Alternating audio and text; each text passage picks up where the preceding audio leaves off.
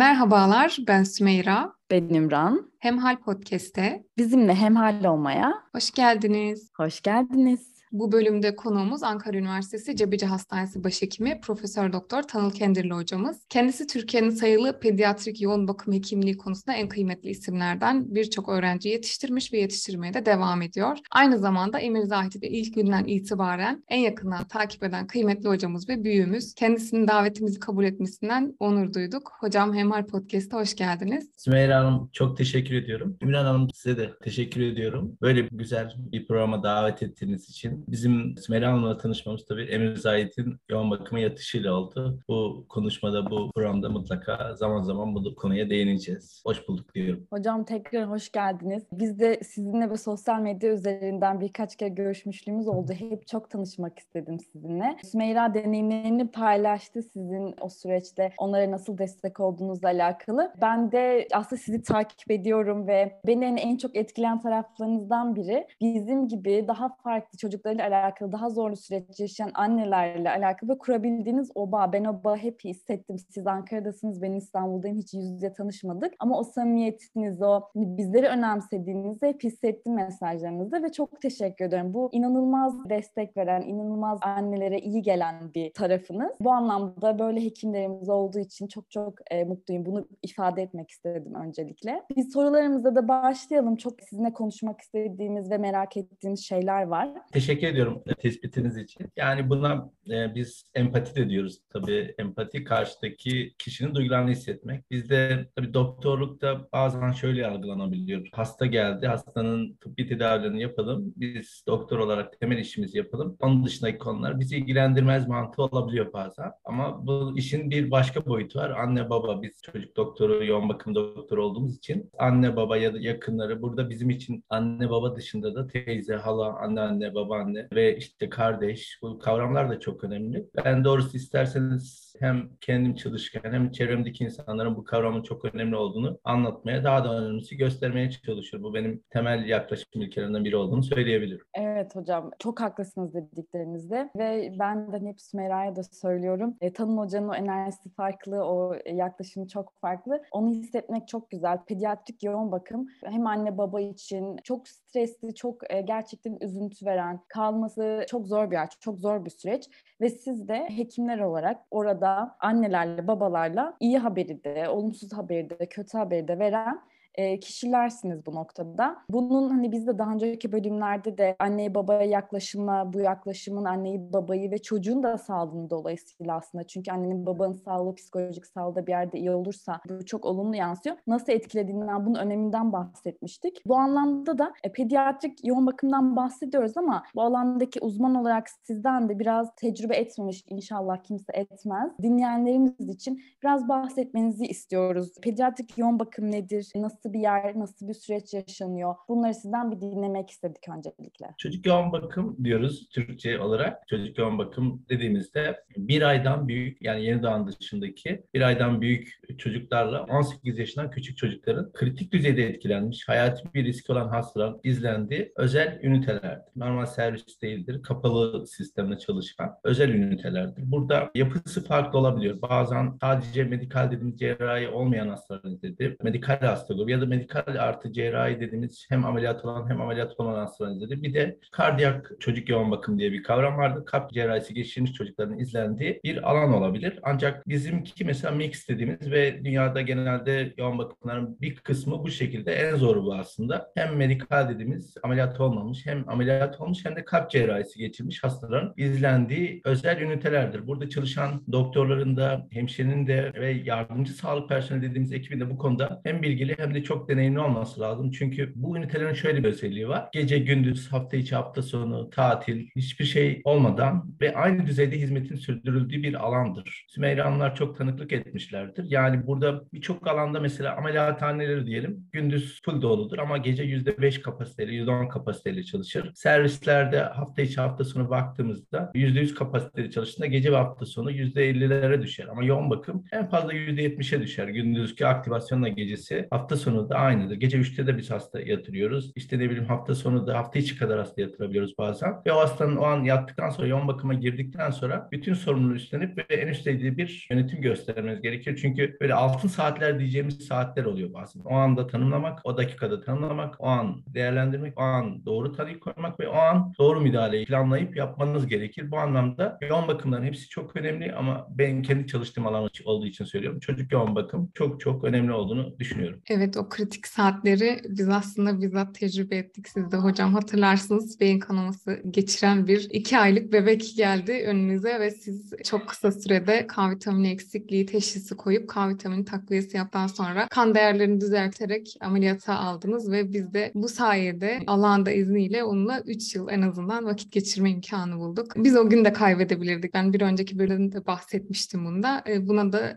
sizin gibi çok kıymetli, çok değer verdiğim bir insan vesile oldu. Bunun bende çok çok ayrı yeri var bizde hepimizde ailecek. Bunu da tekrar belirtmiş olayım bu vesileyle. Evet ben o günü çok iyi hatırlıyorum. Bir salı günüydü Ağustos'un son haftasında. Yani aslında Sümeyra Hanımları tanımıyorduk biz ve bize söylendiğinde aslında Sümeyra Hanımların durumu veya sadece bize böyle bir hasta olduğu söylendi kabul edebilir?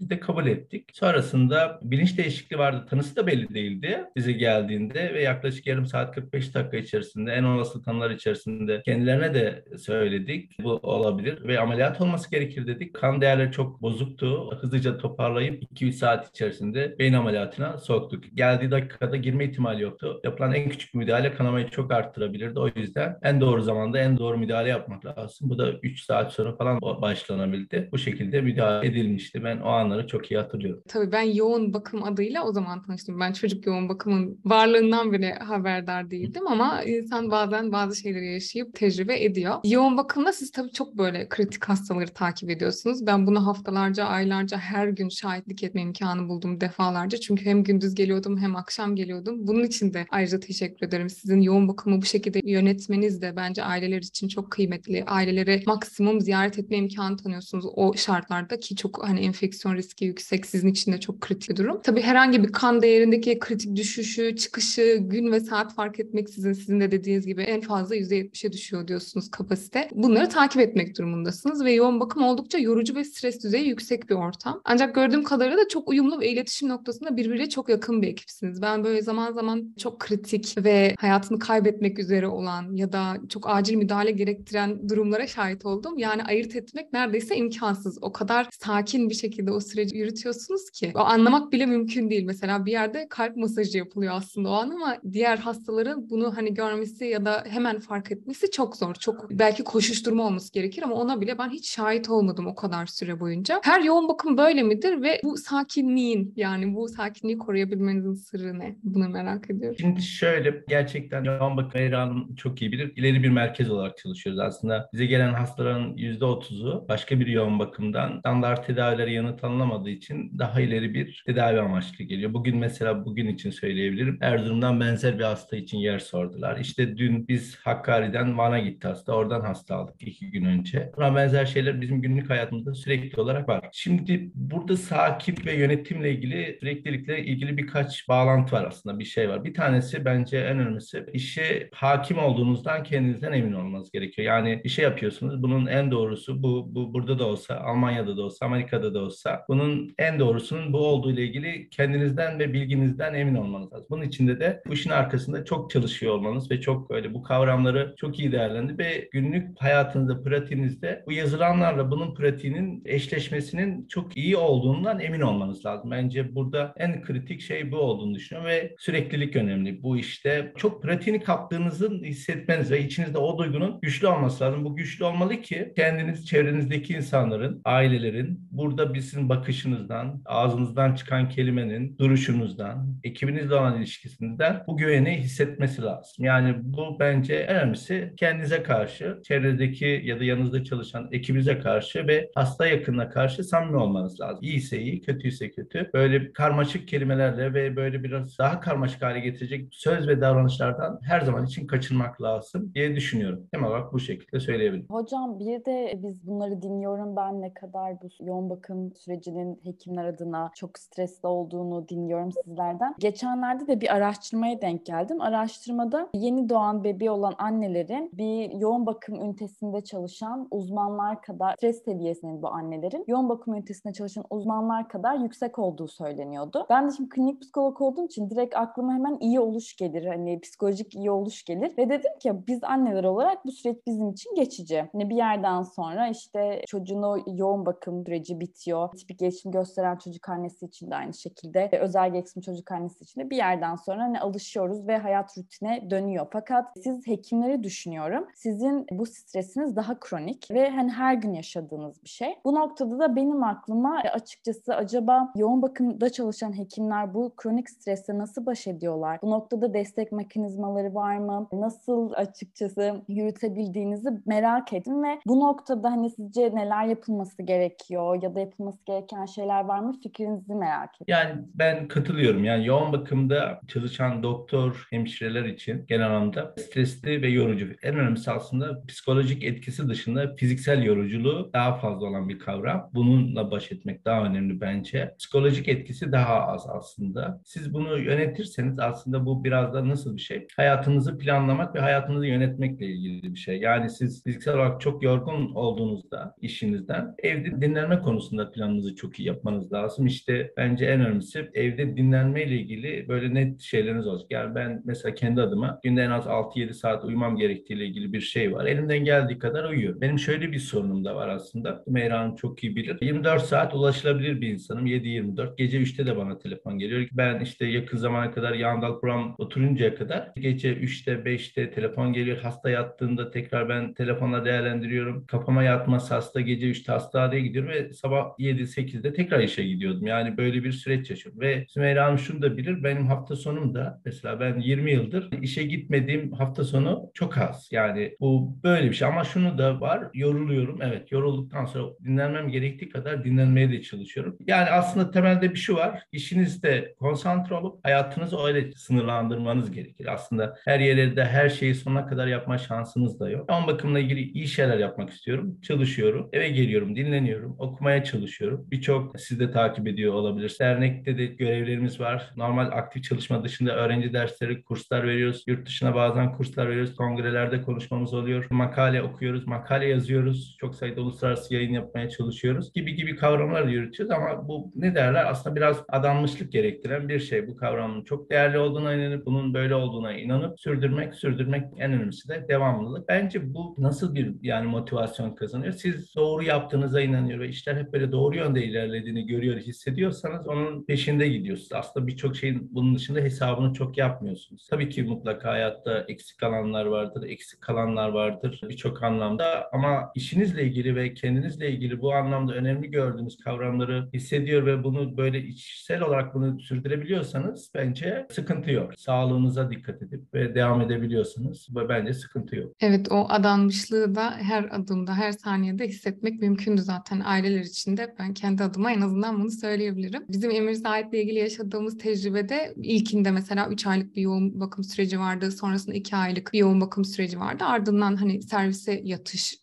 geliyor. Bir 10 gün orada kalmıştık. Öğrenmemiz gereken özel gereksinim dediğimiz şeyleri, o gereksinimleri nasıl karşılayacağız, o ihtiyaçları nasıl karşılayacağız noktasındaki cevapları tabii hemşireler gösteriyorlar. Yoğun bakımda da öğretiliyor bir yerde. Ama yaşarken bu daha farklı bir şey yani eve götürdüğümüzde. Çünkü yoğun bakımda şey hissi var. Sonuçta benim kontrolümden çıkınca kontrolü ele alabilecek uzmanlar var burada ve onlar benden kesinlikle daha iyi biliyorlar her şeyi. Ama eve gittiğimizde bu yok. Orada biraz kendi başınalık e, devreye giriyor. Bana da birçok şey öğretildi ve eve gittiğimde bu tipik gelişimli bir bebek değil. Elimde 4 aylık bir bebek var veya sonrasında 1 yaşında bir bebek var. İşte cihazları var, ilaçları var. Onları vermem, ölçmem gerekiyor. Ve ben hani doktor değilim, eczacı değilim. Biraz da tedirginlik var. Doğru mu veriyorum, doğru mu hazırlıyorum şeklinde. Hep böyle bir hani o bahsettiğiniz sizdeki kendinden eminlik tabii ki bende olmuyordu haliyle. O uzmanlığa sahip olmadığım için. Dolayısıyla böyle bir sorunla karşılaştığımda aniden hayati bir durum olduğunda ne yapacağım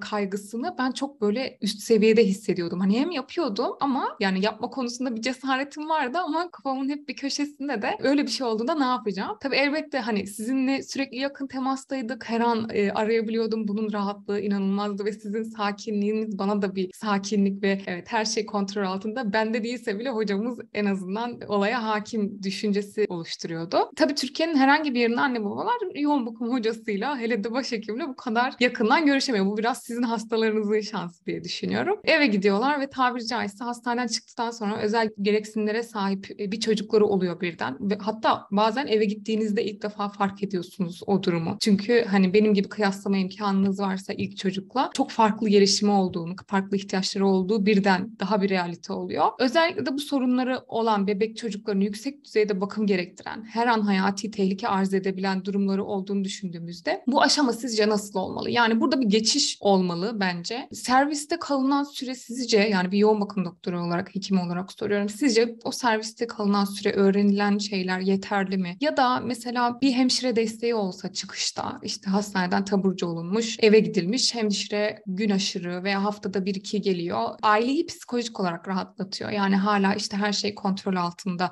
düşüncesini veriyor diyelim. Elbette birçok düzenleme yapılabilir bu konuda. Hani bunun sonu yok ama ilk etapta böyle adımlar sizce faydalı olur mu? Siz uzman olarak ne düşünüyorsunuz? Sümeyra Hanım çok haklısınız. Yani hastanede yapılan bir kısım tedavileri ve yönetimi eve taşıyoruz. Bu bir olması gereken bir şey olarak gözüküyor. Teknoloji bağımlı ve bir sıkıntısı olan, bir makine bağımlılığı devam eden bir bebek için, çocuk için hayatın hepsinin hastanede geçirmesi hem hasta için hem ailesi için hem de hastaneler için bu uygun bir kavram değil. O yüzden mutlaka hayat idame ettirebiliyor, tedavisi ve yönetimi idame ettirebiliyorsa eve bir aşamadan sonra gitmek gerekiyor. Çünkü bu aileler için de gerekli olan bir şey. Çünkü ailelerin tek hastanede yatan tek çocukları o değil. Ondan sonra anneler için eşleri var, yakınları var ve onun da bir hayatı var. Annenin de bir hayatı var. O yüzden mümkün olduğunca eve gitmekte fayda var ve hasta için güvenliyse bu tabii ki. Bizim planımız şöyle, ideal mi derseniz tam anlamıyla ideal değil tabii ama yine de bir interaktif olan, iletişime açık olan ve yönetilebilen bir sürecimiz var. Biz genelde yoğun bakım süreci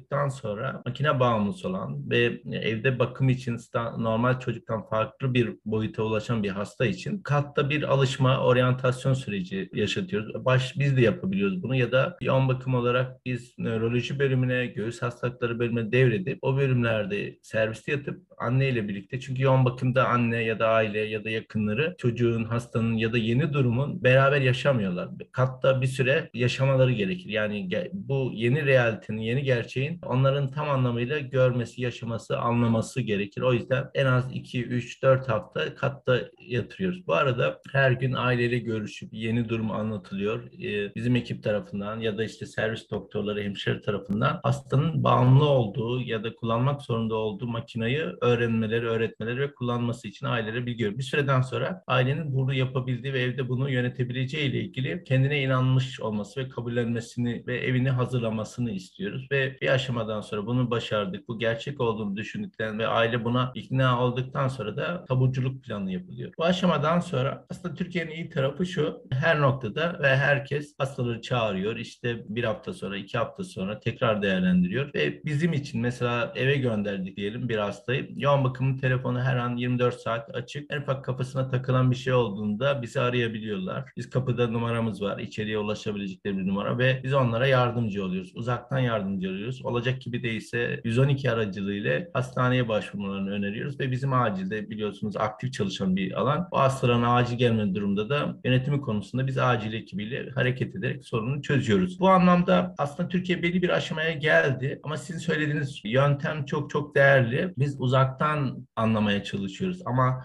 bir şey olmalı ki burada teknoloji bağımlı, makine bağımlı hastaların evdeki durumunun bir sağlık çalışanı gözüyle değerlendirilmesi ve yönetilmesi gerekiyor. Burada hemşireler olabilir. Bence belli düzeyde doktorlar da olması gerektiğini düşünüyorum. Bunun bence bir sonraki aşamada Türkiye'de olmadığı için söylüyorum. Yapılması gerekiyor. Çünkü erişkinlerde belki bunlar kolay ama küçük bebeklerde ve sıkıntılı bebeklerde bunu anlamak, yönetmek çok zor. Ama şu şansımız var belki de böyle bir iletişimle, böyle bir WhatsApp gibi bir iletişim ağıyla video gönderilme, işte durumun anlaşılması, anlık bilginin paylaşımı gibi kavramlarla bu işlerin çok kolaylaştığını düşünüyorum doğrusunu isterseniz. Onun mesela bu anlamda çok çok katkısı var. Bizlerin evdeki hastaların durumlarını uzaktan işte kullandığı makinenin ekran görüntüsü, hastanın videosu, bir dakikalık, iki dakikalık böyle hareketleri biz o an için anlamamızı kolaylaştı. Bu teknolojinin de bence bugün için sağladığı güzel bir yöntem olduğunu düşünüyorum. Bu yöntem bizim için açık. Telefonlarımızı veriyoruz. Sonuçta şu anda özellikle birçok hastada yaşıyoruz. Bu konuda biz şöyle bir projemiz var. Türkiye'de hiç yok mesela. Çocuk yoğun bakım polikliniği açmayı düşünüyoruz. Biz zaman içerisinde bir alan oluşturmaya çalışıyoruz. Özellikle şimdi biz yoğun bakımda çok kritik bir süreç izliyoruz ama Avrupa'da da bildiğim kadarıyla yok. Amerika'da da bir iki yerde, Kanada'da bir iki yerde gördük biz. E, Türkiye'de yok e, şu ana kadar. Çocuk yoğun bakım polikliniği diye bir kavram. Özellikle yoğun bakımda açık evde kalan hastaların biz poliklinik düzeyinde değerlendiremiyoruz bildiğiniz gibi. Yoğun bakım olarak daha bir statüsü güçlü ve işte tam bir değerlendirme şansımız yok. Daha çok bizim dışımızdaki bölümler bakıyor. Biz yine de bizim izlediğimiz tüm içerideki kritik süreci hakim olduğumuz bir hasta grubunu ve her hastayı değil ama belki çıkan birçok hastayı biz bir süre izlemek istiyoruz. İşler yolunda olduğunu anlayıncaya kadar bir 3 ay, 6 ay, 1 yıl olabilir. Böyle bir poliklinik açmayı düşünüyoruz. Önümüzdeki süreçte bir yıl içinde falan açmış oluruz büyük ihtimalle. Bunları duymak çok sevindirici ve ümit verici. Siz bahsederken hani yoğun bakımdan sonraki süreçte alakalı yoğun bakımda sıkı takip ettiğiniz hastalar var ve bu hastalarınız yoğun bakımdan çıktıktan sonra sizin bu süreçte nasıl hastalarınızla ilgili yoğun bakım sonrasında olmasını arzu ettiğiniz neler var? Çünkü palyatif bakım konusunu aklıma getirdi açıkçası bu daha önceki soruda bahsettiğiniz konular. Sık sık yoğun bakıma girip çıkmak zorunda kalan çocukları sebebiyle ve bu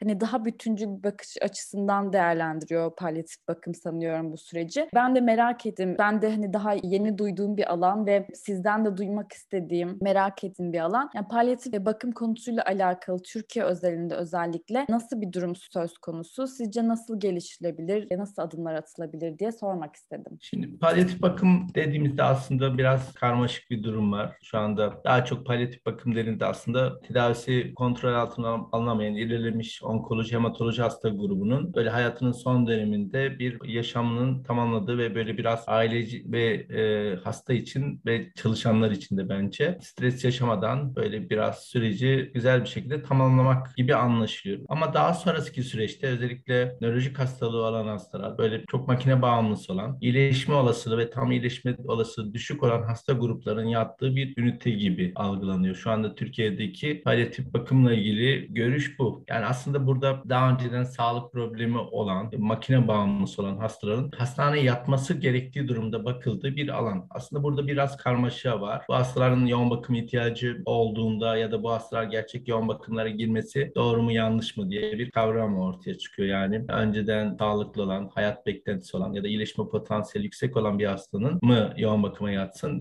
yoksa nörolojik problemi olan ve iyileştiğinde tekrar makine bağı öncesinde de böyle bir durum varken tekrar iyileştiğinde böyle bir potansiyeli yüksek olan bir hastayı yoğun bakıma sokmayı böyle bir alana sokmak ve orada tedavisini sürdürmek mi doğru diye bir kavram ortaya çıkıyor. Burada bir etik anlamda bir kavram ortaya çıkıyor görebildiğim kadarıyla. Bizde palyatif bakım diye bir e, ünite yok. Olmalı mı? Olabilir. Ama söylediğim biraz önceki kavramı çok iyi yönetmek gerekiyor. O grup hasta da alması gerektiği tedaviyi bir normal daha önceki sağlıklı bir çocuk kadar alma hakkı olduğunu düşünüyoruz. Bizdeki şu andaki algı bu şekilde. Bunu çok iyi değerlendirmek lazım. Çünkü palyatif bakıma bakan ekip yoğun bakım ilişkisi olmayan bir ekip bakıyor. Genelde şu andaki öyle bir kavram var. O yüzden biraz dikkatli olmak lazım. Yoğun bakım ekibiyle koordineli ve dengeli bir şekilde bu süreci yürütüp doğru olanı yapmak lazım iyileşmesi gerekiyorsa o da iyileşecek. O hasta grubu da belli bir sayıda iyileşecek diye düşünüyorum. Aslında burada şey örneğini vermek istedim hocam. Siz de müsaade ederseniz İngiltere'de evet. son haftalarda Arki diye bir 11 yaşında çocuğun... Evet, evet. Yani Nisan ayında bahçede birinci kapanmış. Sonrasında doktorlar hayatın sağlanması gerektiğini düşünüyor. Aile kabul etmemiş ama doktorlar ısrarlı bir şekilde ötenazi uygulamak istemiş. Ben de okudum. Bu çok ilgimi çeken bir son günlerde haberdi. Siz devam edin lütfen. Siz belki daha ayrıntıya daha çok hakimsiniz. Estağfurullah. Tabii iyileşme beklentisi olmayan bir çocuk olarak yorumluyor doktorlar ve 4 aylık süreçte sürekli kötüleşen bir durumu var. Sürekli değerleri ve yapılan tedavilerde olumsuz sonuçlar elde ediyorlar. Aile hiçbir şekilde tedaviyi sonlandırmak istemiyor ama İngiltere'nin tabii sağlık sistemi Türkiye ile asla kıyaslanamayacak düzeyde. Hatta ben doktorlar yönünden ve hastanelerimiz yönünden Türkiye'yi ve Almanya'yı tecrübe etmiş bir insan olarak sizi de gördüğüm için yani kararların ne kadar hızlı alındığını, tedaviye çok odaklanıldığı ve konsantre konsantre bir şekilde hemen en hızlı şekilde karar verildiğini gördüm. Mesela Alman doktorların da daha tereddütlü, daha yavaş, daha çok tedirgin, bilmiyorum burada malpraktisin de çok etkili olduğu söyleniyor. Onunla ilgili davaların doktorları biraz daha hareketsiz bıraktığı da söyleniyor Almanya ile ilgili. İngiltere'ye dönecek olursak orada tabii NHS sistemi var. NHS sistemi ciddi anlamda şu an ekonomik sıkıntılar içinde olduğu için bu tür doktorların tedavi şansı olmadığını değerlendirdiği hastalarda tedaviyi sürdürmek istemiyor ve makineleri kapatıyor gidiyorlar. Bu çocukta da benzer bir olay yaşandı. Aile bunu kabul etmediği için mahkemeye taşıdı olayı. E, yüksek mahkemeye kadar gittiler. Birkaç dava görüldü Nisan ayından beri. Hazirandan bu yana doktorlar makineleri kapatmak isterken Ağustos'a geldiğimizde işte geçen hafta cumartesi günü sabah 11'de mahkeme kararıyla çünkü mahkeme burada doktorların değerlendirmesini esas alıyor aileden ziyade. Hiçbir şekilde yani aile hospis bakımına götürmek istediler. Belki o durumda daha mesela Türkiye'nin yapacağı bir şey olabilirdi. Hani palyatif de değil ama hospis bakımında yoğun bakımı da çünkü dediğiniz gibi çalışanları da yoran bir durum. Mesela Emir Zahit gibi bir çocukta sürekli tekrarlayan enfeksiyonlar söz konusu. Siz her seferinde aşağı yukarı aynı tedaviyi uyguluyorsunuz. Sadece belki orada enfeksiyon e, farklılık gösteriyor ama bu çocuklar işte bağışıklık baskılayıcı mesela ilaçlar aldığı için daha yatkın oluyorlar. Ama sizin de yükünüzü belki de rahatlatacak bir şey hospis bakımı olabilirdi burada. Palyatifin yanına bunu da ekleyebilirdi belki soruda. Ailenin e, hospis bakımına bu çocuğu götüremeyeceğini, yolda giderken de zaten hayatını kaybedeceğini söyledikleri için mahkeme böyle bir karar verdi. Tabii burada işte benim de aslında önemsediğim bir ara formülün olması gerektiği. Yani hem çalışanlar açısından hem de aile açısından dediğiniz gibi ailenin de bir hayatı olduğu için annenin babanın e, çalışması gerektiği için 24 saatini ne yazık ki o çocuğa ayıramıyorsunuz. Yanında olmak istiyorsunuz çünkü küçük bir bebek ve sürekli görmek istiyorsunuz. Ne kadar bu güvenle alakalı bir durum değil. Tamamen yanında olmak için, dokunmak için olan bir şey. O yüzden mesela hospice bakımda e, bence e, fizik tedavi gibi konular da tabii devreye sokuluyor biliyorsunuz. Hatta rehabilitasyon da belki orada hepsi aynı pakette düşünülebilir. Sizin de bildiğim kadarıyla tıbbi anlamda yoğun bakıma ek olarak fizik tedavi ve rehabilitasyonu entegre etme hususunda bazı düşünceleriniz var. Bunu daha önce çok yani iki yıl olmuştur en az. Konuşma imkanı bulmuştur. Bunları bizimle paylaşır mısınız? Buradaki düşünceniz ve gördüğünüz ihtiyaç nedir? Bu entegrasyon gerçekleşse hastalarda ve ailelerde ne gibi olumlu gelişme olur sizce? Kritik hastalık sürecinde hastanın iyileşmesine katkı sağlayan çok birçok faktör var. Tabii ben doktor gözüyle bakıyorum ama bir de yöneticiyim aynı zamanda. Uzun zamandır da yaklaşık 20 yıldır da bir çocuk yoğun bakımın yöneticisiyim ve deneyim olarak da okumalar dışında da Amerika'da bir 3 ay kadar bulunmuştum. Gördüğüm şu tabii çok kapsamlı bir iş yoğun bakım ve iyi sonuçlar elde etmek için de bu ekibin çok iyi kurgulanması lazım. Burada çalışanın fiziksel işte psikolojik desteği dışında ailelerin de desteklenmesi gerekiyor. Burada hastanın ve ailenin desteklenmesi, psikolojik desteklenmesi önemli. Bir de fizik tedavi kısmı da çok hassas bir konu. Burada Türkiye'deki şu andaki sistemde bizde belli bir düzeyde yoğun bakımda akut hastalık süreci atlattıktan sonra 3-5 günden sonra fizik tedavi desteği istiyoruz ve fizik tedaviden bir ekip geliyor. Bir süre kendileri yapıyorlar ve aileye, anne babaya eğitim veriyorlar. Şu anda gelinen durumda yoğun bakım hastalarında, yoğun bakımda yatarken özellikle fizyoterapistlerin sürdürmesi pek mümkün gözükmüyor ve bizim fizik tedavi hocalarla konuştuğumuzda ailelere eğitim veriliyor. Biz de ailelere günde 2-3 kez izin veriyoruz. Girmelerini ve bu fizik tedavi yönetmelerini istiyoruz. Bu sanki gerçekten ilk başta bana çok şey gelmişti. Yani hemşire niye yapmıyor bunu? İşte hemşire fizyoterapist değil. Ama hemşirenin de çocuk yoğun bakım hemşiresinin de aslında birçok işi var. Yani kritik hastanın monitorizasyonun takibinde, tedavilerin yönetimi. Ayrıca fizik tedavi uygulaması pratik olarak mümkün değil. Bu gerçekçi gözükmüyor. Gelinen noktada bu net yani. Fizik tedavi hocaları bize demişti yani böyle birkaç yıl önce bu en uygun. Yani fizyoterapist her gün gelip işte bizde 20 hastaya aynı anda fizik tedavi yapma şansı da yok gözüküyor. Ve bunu sürdürmesi pek mümkün değil. Ailelere öğretiyoruz ve aileler girmesi gerektiği kadar bize fizik tedavi hocalarının önerdiği şekilde doktorların ya da fizyoterapistlerin günde 2-3 kez gelip bir 10 20 dakika kadar e, fizik tedavi yapıyorlar. Bizim gözetimimizde hasta entübe de olsa işte bilinci de kapalı da olsa bunu yapmasını istiyoruz. Ben şu andaki bu çözümün fena bir çözüm olmadığını düşünüyorum. Bizim kontrolümüzde, hemşire arkadaşların kontrolünde ve fizik tedavi doktorların ve fizyoterapistlerin kontrolünde yoğun bakım şartlarında bunun yapıla, yapılması, gerçek anlamda yapılması durumunda iyi bir çözüm olduğunu düşünüyorum. Bunun dışında ama bu alanda bir eksik var mı derseniz eksik var gözüküyor. Hem hastane içinde hem hastane dışında hayata geri dönüşte yani hastanın hayata geri dönüşte, ailenin hayata geri dönüşünde hem psikolojik hem de bu fizik tedaviyle ilgili kısım çok güçlü olması lazım. Yani işe ve hayata geri dönüşte bu tarafında yani biz de doktorlar olarak sadece diyelim yoğun bakımda hastayı hayatta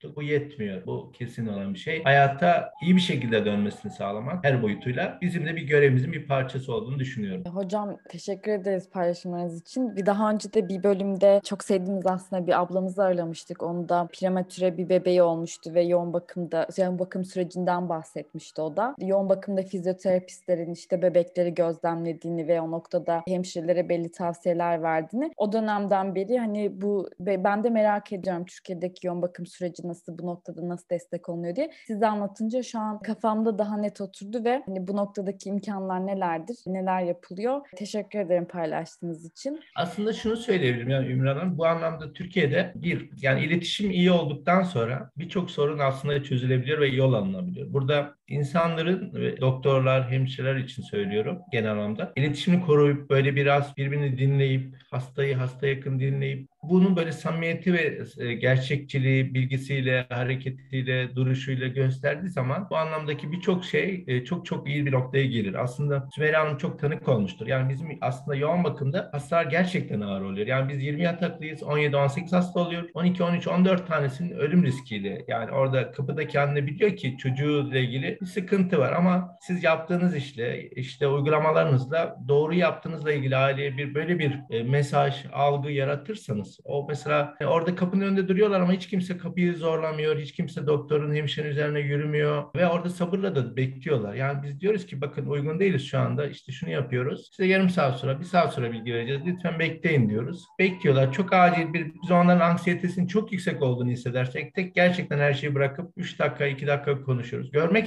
istediği, ısrarcı bir şekilde görmek istiyorsa alıyoruz, eşlik ediyoruz, gösteriyoruz. Bu kadar bu kadar ciddi bir durum var. Görün. Çünkü o hakkıdır. Mesela Sümeyye Hanım'a şunu sorabiliriz. Emir Zahit'i yoğun bakıma girdikten sonra tahminen kaç dakika sonra gördünüz ilk olayda? İlk olayda ben müdahale edilirken de zaten görüyordum camlardan e, pencereler olduğu için. Ameliyat sonrasında aslında hemen de gördüm yani çok uzun süre bekletilmedi. Yok, yok ameliyattan önce yoğun bakıma geldi. Yoğun Hı hı. bakıma geldikten sonra sizi ben hatırlıyorum. Bir Çok sürmedi yani gördüm. yarım saat sürmemiştir. Odada karşılaşmıştık. Ben size anlatmıştım böyle bir Evet. durum var. Bilginiz olsun. Hem böyle biraz hikayeyi, durumu anlamak, nasıl bir olay yaşamış daha böyle anlamak, sizden duymak için. Sonrasında da size gösterebileceğimizi söylemiştik ve Emir Zahit'in yanına almıştık. Tahminen böyle bilmiyorum ben. Siz, sizin hatırladığınız var mı? 20-30 dakika içinde diye. Evet olabilir. çok hızlı. Hatta şöyle bir kıyaslama imkanım bile var. Ee, Biz öncesinde özel bir hastaneye pediatriste götürmüştüm ben. Bir şeylerden şüphelenip adını koyamadığım ve bir sorun olduğunu anladığım için doktoru görsün istedim. Onun öncesinde de bir sağlık ocağı tecrübemiz var. Orada yapılan müdahalede mesela iki saat sanırım sürdü o müdahale. Bana çok uzun geldi şu an hani ortalama bir şey söyleyebiliyorum. Yapılan müdahalede mesela ısrarla ne olduğunu söylemediler bana ve ben yalnızdım. Ama mesela Ankara Üniversitesi'ne geldiğimizde işte sizin çok hızlı bir şekilde evet Emir Zahit hani acilden hızlı bir şekilde alındı. Zaten bilgisi vardı oradaki doktorların. Yani oradaki koordinasyon da çok iyiydi. Özel hastaneden çıkıştan itibaren ambulanstan sonra haberi olmuş hastayı alacaklarını ve nasıl bir hastayla aşağı yukarı karşılaşılacağı biliniyor. O bana daha çok güven vermişti. Hemen hastanın bilgileri alındı. Sonra da sizi gördüm diye hatırlıyorum. Yani aradan çok uzun bir vakit geçmedi bana böyle çok geç olacağını düşündürecek. Gayet hızlı bir şekilde hemen bilgilendirildik ve asıl ne olduğunu ben orada anlamıştım. Yani sizin verdiğiniz bilgilerle. Hocam aslında çok güzel bir yere geldik buradan. Benim de böyle bir sonraki sormak istediğim soruyla çok bağlantılı bir yere geldik. Siz de bahsediyorsunuz çok yoğun bir bölüm acil servisten sonra böyle en kritik vakalarla uğraşıldı ve çok ciddi bir emek olan sizler hem fiziksel olarak yoruluyorsunuz hem bir yandan aileleri dediğiniz gibi onların duygu regülasyonunu, onların o tepkilerini göz önünde bulunduruyorsunuz. Buna yönelik, buna uygun şekilde söylemeye çalışıyorsunuz. Hem hastalarla alakalı ekip arkadaşlarınızı bir yandan yönetmek durumundasınız. Bir yandan da ailenin aslında oradaki duygu durumunu yönetmek zorundasınız ki hani ülkemizde biliyoruz ki sağlık çalışanlarına karşı bu anlamda hani aile hasta yakınına kötü haber verildiğinde aileler e, bu noktada bazen maalesef maalesef çok üzücü bir durum. Saldırgan bir tepki verebiliyor ve e, çok üzüldüğümüz haberler alabiliyoruz bu noktada. Sümeyra ile de bunu konuşurken o da aslında Almanya'daki yoğun bakım tecrübesinden de bahsetti ve onunla da konuştuğumuzda sanıyorum orada psikologlar, sosyal hizmet uzmanı aileyle daha önceden görüşüp onların hani ne durumdalar, psikolojik açıdan neredeler, nasıl destek olabiliriz de odaklanıp belki belki bu noktada yani ailelerin bu orada doktorla muhatap olduğunda, doktordan olumsuz bir haber aldığındaki o duygu çıkışını, o yıkıcı tavrını azaltma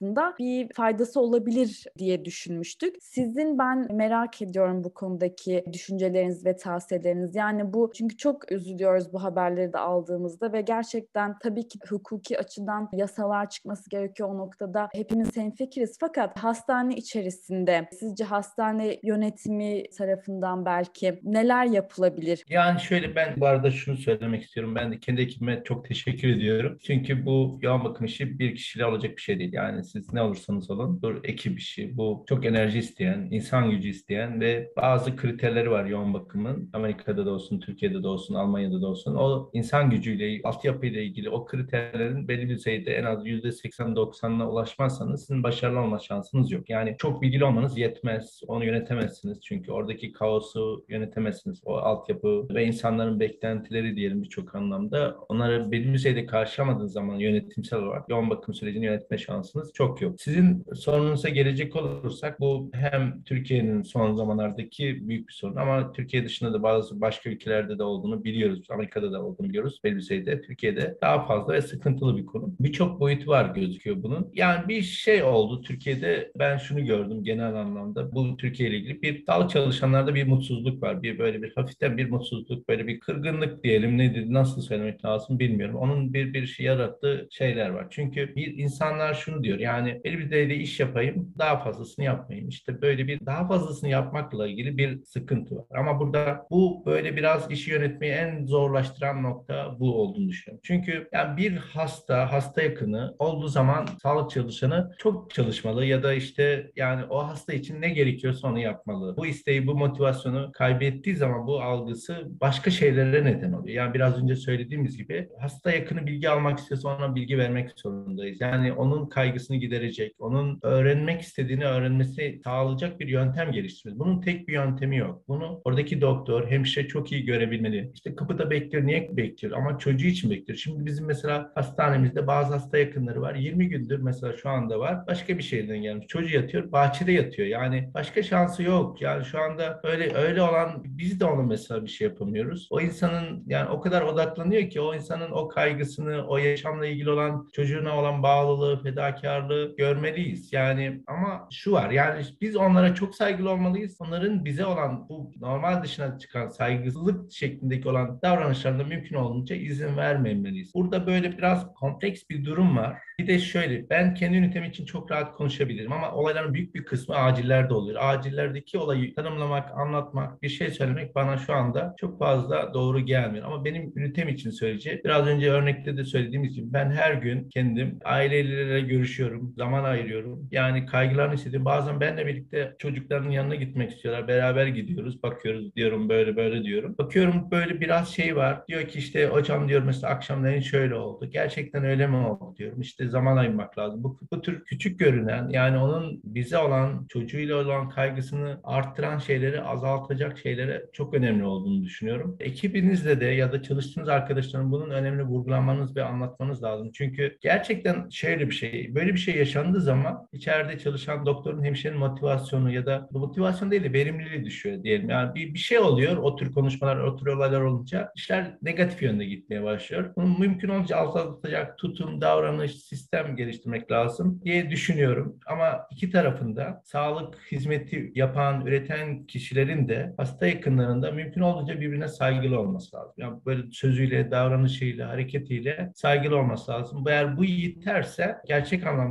başarılı ya da olması gerektiği gibi sağlık hizmeti olması özellikle kritik düzeyde zor, kompleks tedaviler yapılamaz. Standart tedavilerde sorun çıkmaz ama kompleks olan, işin içine böyle multifaktöriyel dediğimiz çok faktörün gireceği, girdiği kavramları yönetmek mümkün değil. Bunu söyleyebilirim şu an. Evet hocam o söylediğiniz noktalar çok önemli. Özellikle hasta yakınlarıyla beraber hastanın yanına gidip siz bunu çokça yapıyorsunuz. Bu bence o ilişkiyi ve o iletişimi yönetmek açısından çok değerli ve çok iyi diri tutan nokta. Birlikte gözlemliyorsunuz. Olduğu gibi şeffaf bir şekilde anlatıyorsunuz ama gerçekten doğru kelimeleri de kullanıyorsunuz. Bunlar çok önemli. Yani dediğiniz gibi iyi bir doktor olabilirsiniz. Dünyanın en iyisi olabilirsiniz ama gerçekten o ortamı yönetmek, o ilişkiyi yönetmek de ciddi bir beceri gerektiriyor. Ve benim gözlemlediğim kadarıyla siz ve sizin ekibiniz, ben de sizin özelinizde sadece konuşabilirim. Dediğim gibi o acil durumda farklı bir hastanede öyle bir durum oldu ama zannediyorum ki onların çokça başına gelen bir şey değildi yani. Onların da eli ayağına dolaşmıştı. Benzer bir şeyi ben Almanya'da da yaşadım. Çok tecrübesi olmayan, sadece yeni doğan e, yoğun bakım olarak hizmet veren ama aynı zamanda çocuk yoğun bakım hizmetini de veren bir hastaneye ilk gittiğimizde biz yani ambulansla oraya götürüldük. Ama onlar da mesela o durumla başa çıkamadılar. Hatta birçok şeyi bana sordular mesela. Uzman sizsiniz burada şu an dediler ve ben çok büyük sorumluluk olarak hissetmiştim. Yani bana yük yüklemişlerdi. Çünkü eksik bir şey söylesem tıbbi açıdan önemli olabilecek ama benim bir anne olarak bunu değerlendiremeyeceğim ortada. Acaba hata yapılmış olur mu, yapmaya sebebiyet verir miyim diye çok tedirgin olmuştum. O yüzden biraz burada tecrübe de çok e, önemli diye düşünüyorum ama sizin gibi bu işin uzmanları, ustaları, hocalarının da öğrenci yetiştirmesi çok kıymetli. Bize ilk Emir Zahit yattığında Türkiye'de 13 çocuk yoğun bakım uzmanı olduğunu söylemiştiniz. Hocası sanırım. Doğru mu? Profesör düzeyde. Yanlışsam yani şöyle, düzeltim. profesör düzeyinde diyelim. Yani şöyle hoca, Türkiye'de akademik anlamda hoca dediğimizde daha çok doçent ve profesör düzeyindeki insanlar hoca, üniversitede ya da akademisyen oluyorlar. Şu anda bu sayı 40 civarında ama toplam çocuk yoğun bakımcı sayısı 100. Biz ilk kez ben 2002 yılında başlamıştım bu işe ve 2009 yılında biz yoğun bakımcı ünvanı belge aldık. Türkiye'nin ilk ekibi olarak, jenerasyon olarak ilk ekip oluyoruz. 2009 yılında belge alan grup. Orada da 15 kişi kadar almıştı. Şu an itibariyle akademisyen olarak 40 civarında toplam çocuk yoğun bakımcı uzman düzeyinde de 100'e yakın 90 civarında çocuk yoğun bakımcı var. Kendi içimizde böyle bir sıkıntımız var aslında. Son böyle paylaşımlarımızdan da biraz görüyorsunuz. Tercih edilmeme gibi bir durum var. Pediatrinin içinde çocuk sağlığının içinde böyle bir 5-6 tane bölüm var ama bizim acil ve yoğun bakım benim alanım olduğu için de çocuk yoğun bakımda böyle bir sıkıntı var. Birçok nedeni var. Türkiye'de aslında bir ardışık bir mecbur hizmet kavramını getirdiği bir sorun gözüküyor bu esasında. Siz çocuk yoğun bakımı ünvanı alıncaya kadar üç kez bir mecbur hizmete gidiyorsunuz. Bir tıbbı bitirdikten sonra bir çocuk hastalıklar uzmanı olduktan sonra bir de çocuk yoğun bakım uzmanı olduktan sonra aslında bu biraz işi şey yapıyor, olumsuz yönde Tabii Türkiye içinde hizmetin, devlet açısından söyleyeyim, hizmetin sürdürmesi, bu akademik ortamlar dışındaki hizmetin sürdürmesinde mecbur hizmet belli düzeyde olmasına gerektiğine inanıyorum ben temelde. Ama bu özellikle yan daldan sonra böyle üç basamaklı, üç aşamalı şeyde insanların zamanı, enerjisi tükeniyor. Bir e, istek ve motivasyon kaybı olur. Yani çünkü 35-40'lı yaşlara gelip hala yan dal yapıp hala mecbur hizmet yapacaksın. Çünkü mecbur hizmet şunu getiriyor. Belli bir yaştan sonra ailenizle, çocuğunuzla işte bir eğitim tamamladınız. O diplomayı almak için bütün aileler işte Ankara'da yaşıyorsanız atıyorum Sivas'a ya da Konya'ya ya da işte Erzurum'a ya da İzmir'e diyelim. Bu süreci tamamlamak zorundasınız bir kavram doğuruyor. Bu biraz özellikle çocukta yan dal yapma isteğini, motivasyonunu azaltıyor. Özellikle zor bölümleri bizim gibi yoğun bakım gibi böyle stresi yüksek, enerji isteyen, insan gücü isteyen, işte birçok biraz önceki konuştuğumuz normal çocuk doktoru. Şimdi bir de bizim ekibin şöyle bir zemindeki doktorların hepsi çocuk doktoru. Çocuk doktorların şöyle bir şey çok girişimle ilgili işleri yok. Yani çok böyle işte poliklinik doktorluğu yapıp daha sonrasında yani evine gidecek ama yoğun bakım böyle bir şey değil. Yani bir anda çocuk doktorundan farklı bir modeli sunuyorsunuz. Bu tercih edilmeyi biraz azaltıyor ama seven bu işi yapan, buna gönül veren insanlar da çok başarılı çocuk doktorları işte çok başarılı çocuk yoğun bakım uzmanı olabiliyorlar. Bu açıdan tercih edilmesi biraz az ama yine de artıyor. Tahminen ne kadar çocuk yoğun bakım uzmanına daha ihtiyaç var diye sorarsanız Türkiye'nin şu anda yüze yakın sanırım Türkiye'de işlerin yolunda olması için bir 200-250'ye kadar ihtiyaç var. Aslında devlet kadroyu açıyor ama tercih edilmesini artırıcı bir böyle birkaç şey yapmak gerekir gözüküyor. O olursa bence sorun azalır. Bu şöyle önemli. Şimdi mesela bugün biz Erzurum'dan şehir vere ismi verebilirim. Bir hasta kabul etmek için tartıştık. Orada tek çocuk yoğun bakım doktoru var. Sağlık sorunu olduğu için bakamıyor. Aslında bir anda işte 20 yataklı çocuk yoğun bakım var. Orada hastalar var ve bu alandaki uzman doktor tek kişi olduğu için bir anda orayı yöneten uzman ve profesyonel birisi yok. Bu böyle bir düşündüğünüzde birçok sorunu içinde barındıran bir kavram. Bizde mesela asistanımız var. Orada asistan da yok. Orada yan dal uzmanı da yok. Böyle bir genel pediatrist ya da başka anlamda ya da normal tıp doktoru olabilir. Bu genel anlamda zemini zayıf olan bir sisteme dönüşüyor. Birçok ilde büyük şehirlerde eğitim hastanesi olmayan kurumlarda, yapılarda yoğun bakım hizmetinin böyle bir handikapları var. Olmaması için çocuk yoğun bakım uzmanı sayısını artırıp biz orada en az 2, 3, 4 yapıp bu tür kişisel şeyler olduğunda sağlıkla ilgili olabilir ya da izne de gidebilir onun. İzne gitmek de hakkı böyle sorunların olmaması için bizim hızlıca yani Türkiye'de çocuk yoğun bakım adına bunun yapılması gerekir. Çünkü bu çok çok önemli. Direkt çocukların hem hayatta kalmasını etkiliyor hem de hayatta kalanların iyi bir şekilde nörolojik sekel diyelim başka handikapları olmayacak şekilde hayata dönmesinde önemli bir kavram olarak gözüküyor. Çünkü şöyle bir şey daha var ben kendi adıma paylaşabileceğim. Biz 2002'de kurulduğumuzda 6 yataklıydık ve yılda 200 civarında hasta gidiyorduk. Şimdi 20 yataklıyız. Yaklaşık 700 civarında hasta gidiyoruz ve 2002 ile 2010 yılları arasında bizim mortalitemiz ilk yıllarda %13, %15 ölüm oranı, yıllık ölüm oranı yatan hastalardaki %12 ile 15 arasında gidiyor. Şimdi mesela bu kadar biraz önce konuştuğum birçok kavramlarla şu anda son 5 yıldaki ölüm oranı %5 civarında. Hem hasta sayısı arttı hem bence çok daha zor hastalar izliyoruz. Yani 10-15 yıl önceye göre çok çok daha zor hastalar izliyoruz ve %5'in içinde şey de var. Yani işte bu palyatif hasta grupları da var, iyileşmeyecek hastalıkta terminal dönem. Biraz önce İngiltere'de örneğinde verilen hasta grupları da var. %1-2 puan daha düşseniz %2-3'lere düşebiliyor. Yani bu bence oldukça iyi bir oran gözüküyor. Son 5 yıl genel olarak böyle bir istikrar da sağlayabildik. Bu açıdan önemli yani. Evet bu rakamlarda aslında pediatrik yoğun bakımın yani yetişkin yoğun bakımda belki bu kadar değildir ama buradaki ihtiyaç muhtemelen çok daha fazla diye tahmin ediyorum ben. Bu insan kaynağı oluştuğunda aslında ne kadar hasta yönünden de hasta yakınları yönünden de sağlık yönünden de ne kadar olumlu sonuçlar getirdiğini görüyoruz. Yani buradan da anlayacağımız üzere zaten hani baştan beri konuşuyoruz. Doktorlar çok fazla hasta görüyor. Genel olarak siz de az önce söylediğiniz en az 700 hasta bir yıl içinde e, görüyorsunuz siz de ve kimileri bu durumun artık onların yani hekimlerin hastalardan duygusal anlamda uzaklaşmasına ve bağ kuramamasına sebep olduğunu iddia ediyor. Fakat ben hep sizin Emir Zahit'le ve diğer hastalarınızla işte Esile'yi de biliyorum, başka diğer hastalarınızı da biliyorum. Çok iyi ilişki kurduğunuzu, çok güçlü bir bağ kurduğunuzu gözlemledim. Bir hekim olarak sizin açınızdan Emir Zahit özelinde soracağım tabii ben ama aranızdaki bağ nasıldı? Nasıl bir ilişkiye sahiptiniz siz? Şöyle genel olarak şuna inanan bir insanım. Yani sonuçta bir çocuk, bir hasta bizim ünitemize girdikten sonra bizim temel şeyimiz doktor olmak ve iyileştirmek üzerine olduğu için bunu en iyi şekilde yerine getirmek istiyoruz. Bunun birçok bileşeni var biraz önce konuştuğumuz gibi. Bunun yani ilk başta da söylediğim gibi sadece tıbbi tedavi uygulayarak işte bir ilaç uyguladınız. Bu ilaç etki ederse iyi eder, etki etmezse iyi etmez mantığıyla değil. Bunun çocuğun da bir insan olduğunu, oradaki duygusuyla, işte duruşuyla, yaşam biçimiyle bir insan olduğunu ve bunun bu çocuğun, bu hastanın ailesinin de bir insan olduğunu, duygularıyla ben çok önemli olduğunu düşünüyorum. İşte mesela Esila örneğinizi verdiniz. Esila geldiğinde bir cuma günü gelmişti. Ertesi gün ben cumartesi akşam gitmiştim. Evden işte ekibe nar götürmüştüm. Esila ve ailesine de vermiştim. Mesela hiç tanımıyorum. İşte orada gelmişti. Benim daha önce de bir tanışıklığımı almaya bir aile. Benim için bir hasta o an için ama yine de ben yani sonuçta bu tür şeyler yapıyorum kendimce işte ekibim için şey olsun. Yani nar ödemiştik. İşte ben kendim yapmıştım. Sonra götürmüştüm. Hani Esra'nın ailesine de vermiştik. Paylaşmıştı. Yoğun bakımda yatıyordu onlar da. Buna benzer şeyler onlar hep böyle buna benzer birkaç şeyimiz olmuştu Esra ile paylaştığım için. Onlar hala benimle bunları böyle anı olarak paylaşıyorlar. O yüzden söylüyorum. Esila gibi sizin gibi birçok hastamız oldu ama yine de Esila olsun. Siz Emir Zahit özellikle. Tabii benim hayatımda çok özel bir yer etti. Bir birçok açıdan. Emir Zahit'in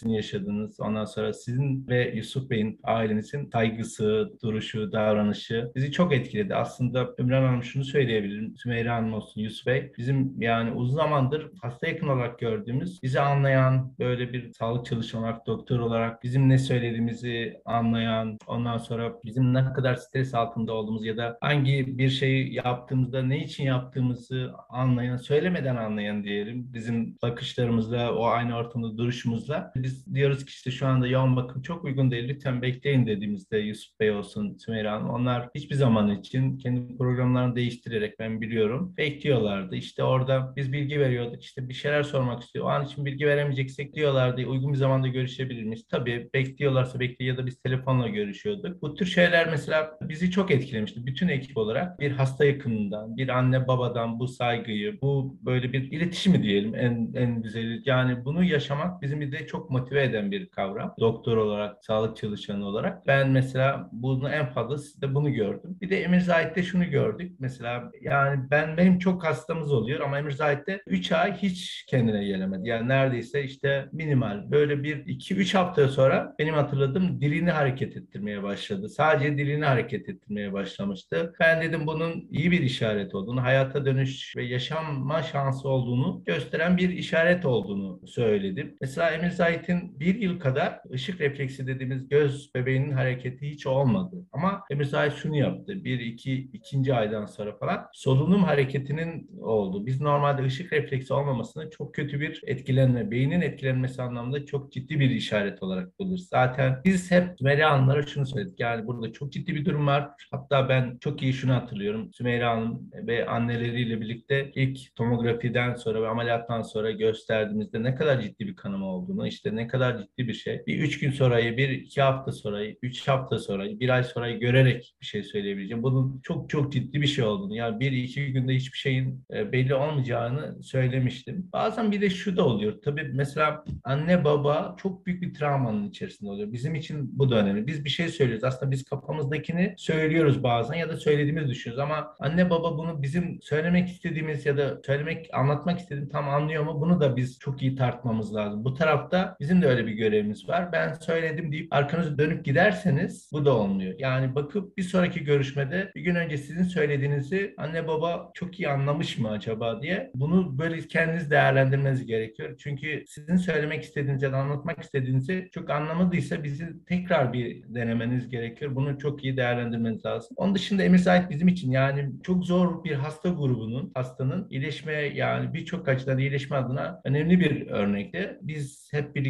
Türkiye'de ne kadar kalmaları, işte sonrası Almanya'ya gitmeleri konusunda hep birlikte tartıştılar, tartıştık. Sağ olsunlar her zaman bana fikir sordular. Ben de düşüncelerimi kendilerine paylaştım. Almanya'ya gittiler. Sonrasında da işte bildiğimiz gibi bir, bir süreç yaşandı. Allah yardımcınız olsun diyorum Sümeyra Hanım. Hocam çok teşekkür ederiz. Bizim için de çok kıymetli anlardı sizin bize destek olmanız. Hocam bize bu vakti ayırdığınız için çok teşekkür ediyoruz. Değerli görüşlerinizi paylaştınız, bize bu kadar vakit ayırdınız. Sizlere bundan sonraki çalışmalarınızda kolaylıklar diliyoruz, başarı diliyoruz. Tüm ekibinize, e, sizin e, özelinizde. Teşekkür ediyorum. Ben de ayrıca çok teşekkür etmek istedim. O kadar çok etkilendim ki anlattıklarınızdan, o yoğun çalışma ortamında en çok vurguladığınız şeyin hasta yakınlarıyla olan iletişim, onlara nasıl anlatmamız gerekiyor, e, nasıl yaklaşmamız gerekiyor kısmını hep orayı vurguladınız ve ben çok etkilendim. Hatta hala aklımda işte bahçede hani yatan hasta yakınlarımız var. Şimdi onlar geliyorlar çocuklarla alakalı bilgi almak istiyorlar. O noktada tabii ki de onlara karşı hani anlayış göstermek durumundayız demeniz ve de sizin çalışma şartlarınız çok çok yoğun. Fiziksel yorgunluğunuzu hayal edemiyorum ben. Tüm bunlara rağmen her zaman baştan sona vurguladığınız nokta anne baba ve hasta yakınlarıyla olan iletişim olduğu için ben çok ilham aldım sizden bu noktada. Gerçekten kendini vermişliğin, adamışlığın inanılmaz etkileyici bir örneği olarak görüyorum bu bölümü ve sizin anlattıklarınızı. O yüzden çok teşekkür ediyorum. İyi ki varsınız. Böyle sizin gibi çok kıymetli uzmanları, hekimleri görmek inanılmaz kıymetli bizim açımızdan. Yani kendinizi çok güvende hissettiriyor. Bizleri çok rahatlatıyor bebeğinler olarak. İyi ki varsınız ve katıldığınız için çok teşekkür ediyorum size. Gönülden çok teşekkür ediyorum. Sizi dinlemek çok güzeldi. Ben de çok teşekkür ediyorum Süveyra Hanım'la size Ümran Hanım. Emal Post'u ben zaman zaman dinliyorum. Çok başarılısınız. Tebrik ediyorum sizleri de ayrıca. Davet ettiğiniz için çok çok teşekkür ediyorum. Hocam biz teşekkür ederiz. E, dediğim gibi bizim zaten Emir Zahit'ten dolayı çok özel bir bağımız oluştu artık. Siz bize onun son anına kadar eşlik ettiniz. Her yönüyle. Yani sizi her zaman görmek çok güven vericiydi ve rahatlatıcıydı ama morgda bile size teslim etmek onu benim için çok